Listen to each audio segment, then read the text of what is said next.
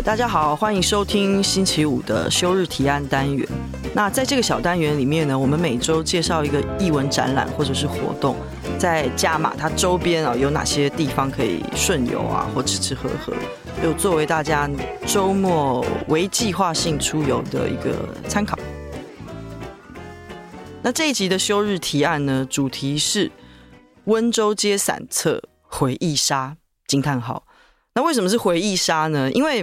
温州街其实是我大学时期然后还有出社会还未满10年那段时间的主要活动范围。那其实小时候有很多好朋友也住在附近的，不过他们其实大部分都移民了，不在台湾了啦。那也随着我自己工作和居住区域的变动，那去温州街的几率也就变得更小。那就刚好这一集我想介绍的展览在温州街，所以就趁这个机会我们来回顾一下。那首先呢，我们先介绍展览。这个展览的名称是画我童年。那艺术家呢是温州街非常资深的老住户刘墉。那刘墉的话，6年级或是7年级的前段班呢，很多人小时候是看刘墉的书长大的。那他写青少年成长啊、人际互动啊、亲子教养这一类的书籍。他出过的书大概是我已经多到数不清了。那刘墉老师的文章其实历年来也都有被收在那个国小跟国中的教材里面，其实一直到现在国小教材里面都还有刘墉的文章。那刘墉的作家身份其实在台湾比他的画家的身份更广为人知，那主要其实也是他长期住在纽约啦，那在台湾很少办个展，上一次在国父纪念馆的个展已经是11年前了。刘墉的童年呢是在温州街度过的。那这一次画我童年展览的地点呢叫做大院子。那大院子呢其实就是在他小时候家的隔壁。那大院子呢是古迹，这个名称啊，大院子这个名称的命名是沿用附近居民从很久以前就给他取的昵称。那他的前身呢是日治时期的海军招待所，那之后呢变成台大教职员的宿舍。那在2013年的时候，它有历经一场大火，那后来是经过民间建商的基金会修复，在2019年的时候重新开放，它就变成一个像现在这样子的艺文展览加上餐厅的复合式空间。所以你说如果要说回忆杀其实刘墉老师的回忆是肯定是比我更杀的，因为你看他连展览名称都取画我童年了嘛，对吧？那在个展里面呢，他画了自己记忆中的母校，就是现在大概已经有93年历史的龙安国小，然后还有以前那个大门从来不关，随便小孩子进去玩的这个大院子，还有院子里面的花草啊、昆虫。那不过他画大院子其实是非常讲究的，虽然是说童年的回忆但是他现在画大院子呢，他的方法是什么呢？那因为大院子现在外面有围墙嘛，他整个格局其实很难一眼看清楚，所以呢，刘墉老师是特别请他儿子出动空拍机，把建筑的布局拍下来。所以在正式下笔以前呢，他是先画平面图，做他构图的参考。那其实这是刘墉老师作画最令人敬佩的精神，也是为什么应该看刘墉以及看刘墉作品最过瘾的其中一个非常主要的原因。那怎么说呢？一般我们都说艺术是很感性的嘛，它是偏抒情的。可是刘墉作画的过程呢，其实他根本是像搞科学研究一样，他要画什么，他就会去解构什么。比方说画鸟，他就近距离观察鸟，像鸟的翅膀啊、鸟爪啊、骨骼啊，还有鸟振翅的时候那个羽毛的动态，它是每一个细节都研究透彻。那比方说画花，那画花的话呢，他就会去研究花瓣的分布规则，还有花蕊的数量。那画螳螂，他也画过螳螂他画螳螂呢，他就养螳螂，然后去观察螳螂交配的时候，母螳螂吃公螳螂的实况。那刘墉老师呢，把这个他作画的过程称之为观物精微。那观物精微就是很精细细微的去观察万物，这个是他作画的时候非常非常重要的心法之一。那画我童年展览里面呢，有一个超大尺幅的作品它的尺寸是长238公分，高144公分。那我想特别提出来讲，那这个画作的名称呢是龙山寺庆元宵，它里面描绘的是1940年的龙山寺。那龙山寺其实是充满刘墉小时候和他父亲相处的回忆。那这件作品呢，其实在台湾也是第一次展出。那差不多1年以前，我和几个那个艺术同好，其实有机会在刘墉老师家里有先见识过这幅画，这里面真的非常非常的精彩。那它里面画龙山寺元宵节展花的那个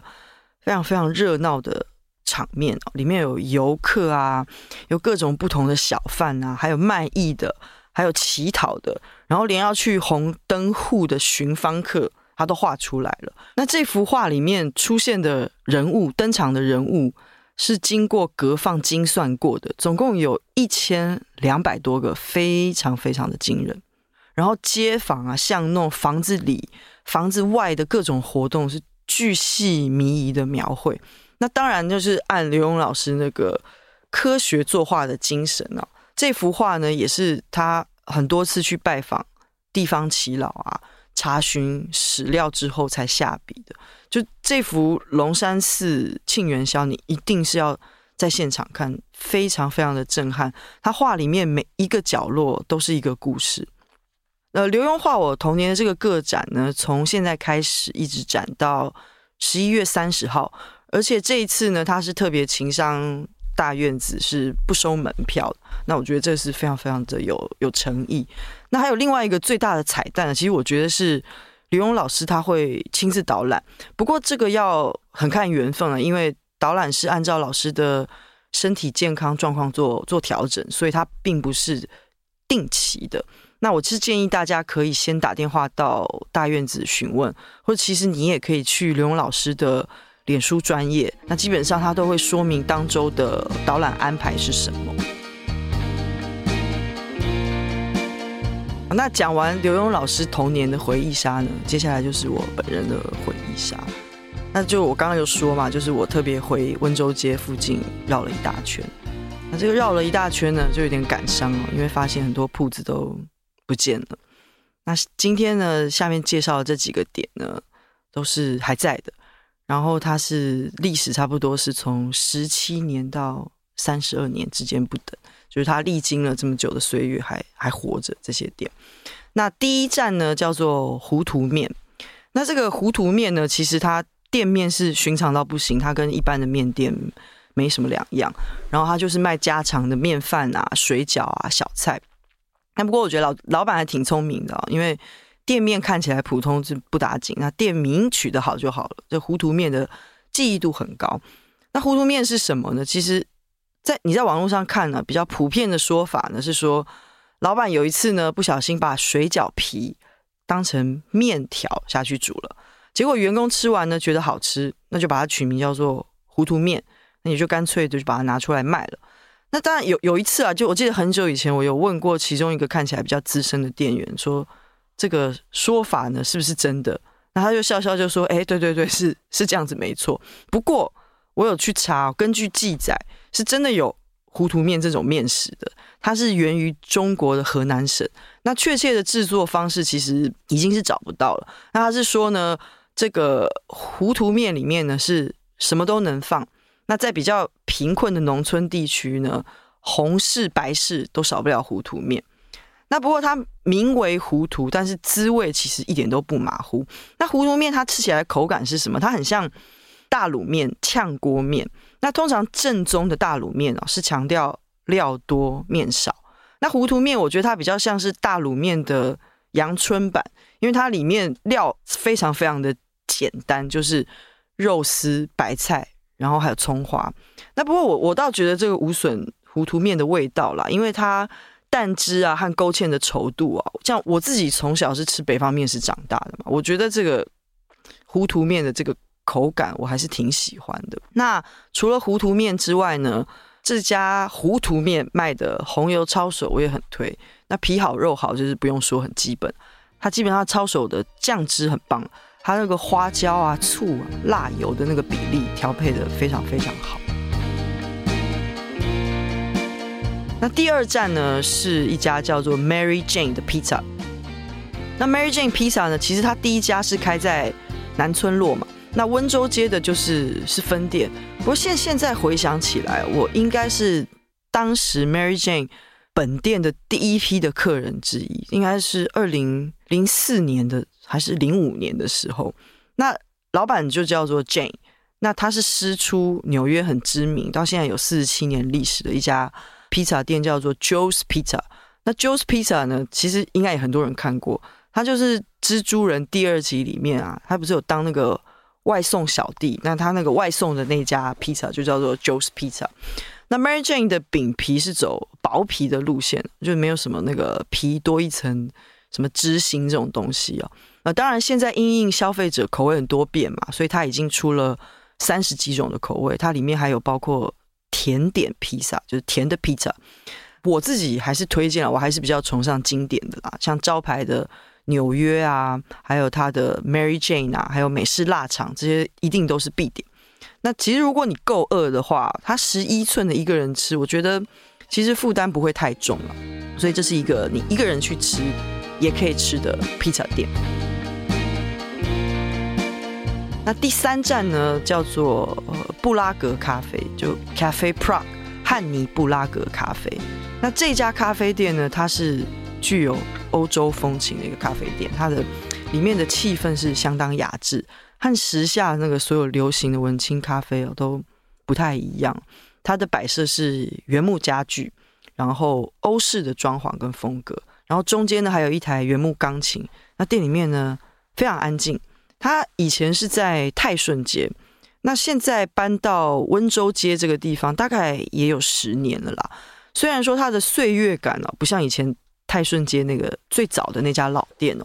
但是它店里有一股，我觉得有一股很浓厚的那个日本洋风老咖啡馆的那个调调，其实没有太大的改变。它其实 menu 很简单啦，我记得也10几样，然后一张你就看完了。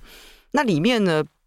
我一定会点的一个是维也纳咖啡。那其实我个人是不太喜欢奶油的啦，不过在这个汉尼布拉格咖啡里面，我是会点维也纳咖啡来喝的。那里面还有另外一个建议大家点的是它唯一的一个冰咖啡，叫做 Kiki 冰咖啡，这也很推。那它甜点也不错，那甜点它是不定期会更换，所以其实你就是去了看那天是有什么甜点，其实就点来吃，我相信其实不太会出错了。那第4站就是最后1站，是白鹿洞10大店。那白鹿洞呢是风光一时的连锁租书店，它在全盛时期全盛有50几家，到现在大概剩10家不到吧，可能只有5-6家。那白鹿洞呢就很特别哦，它就是店长呢是什么样子，那家店就会变成那样。就好比以前在仁爱路圆环的白鹿洞这个分店，他店长就是个杂志控，所以呢杂志的选品就是非常非常的强。那其实他后来自己也出来开了一间那个文青爱店，叫做杂志图书馆，我觉得大家应该都有耳闻。那其实10大店的这个店长呢，我觉得是更猛，因为在这个纸本完全不被重视的年代啊，他敢接下一间租书店啊，其实我觉得已经够让人看不懂了。然后最厉害的是呢，他还把这个店给做起来了。那白鹿洞的10大店呢，是白鹿洞现在规模最大的一个分店。那现在的这个30出头的这个店长叫谢永华，那他从小是漫画控，所以呢他就以漫画为白鹿洞的这个10大店呢重新拉出一个非常鲜明的定位。那你这样子的话，话题就已经先出来了嘛。然后呢，接着他还把白鹿洞这个地下室呢打造成一个展演空间，他就办读书会啊，小型的电影放映啊，然后和出版社啊、独立的电影节合作，所以其实就是帮店里的这些藏书啊、DVD 啊、漫画去创造一个新的流动性和能见度。那其实他还出版一个实体刊物，叫做《动报》，就是这种种的作为啊，其实他都是想要让白鹿洞朝向社区型书店方向去迈进。那新的这个店长他办的活动，我觉得都很有趣。我举例给大家听哦，比方说之前有一场活动叫做“我恨你武汉肺炎之习近平还我营业额的影展加书展，这个活动名称实在是有够长啊。那他最近还有做那个小小店长的职前训练班，还有真底片新手小小摄影师活动。以及你看活动名称，你其实你根本不知道他是在干嘛，但因为名字真的很炫，你会很想要去参加的，叫做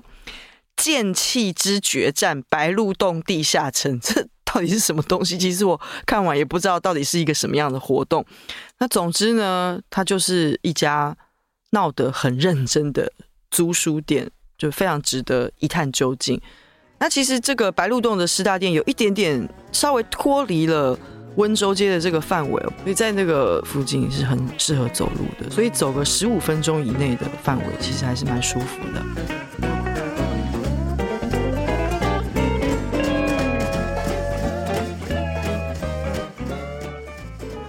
感谢收听本集的休日提案，那今天节目中所介绍的展览和顺游地点的详细营业资讯与联络方式呢，都整理在周休三日的 IG 账号中。那你在 IG 上搜寻周休三日 Off Hours OFFHOURS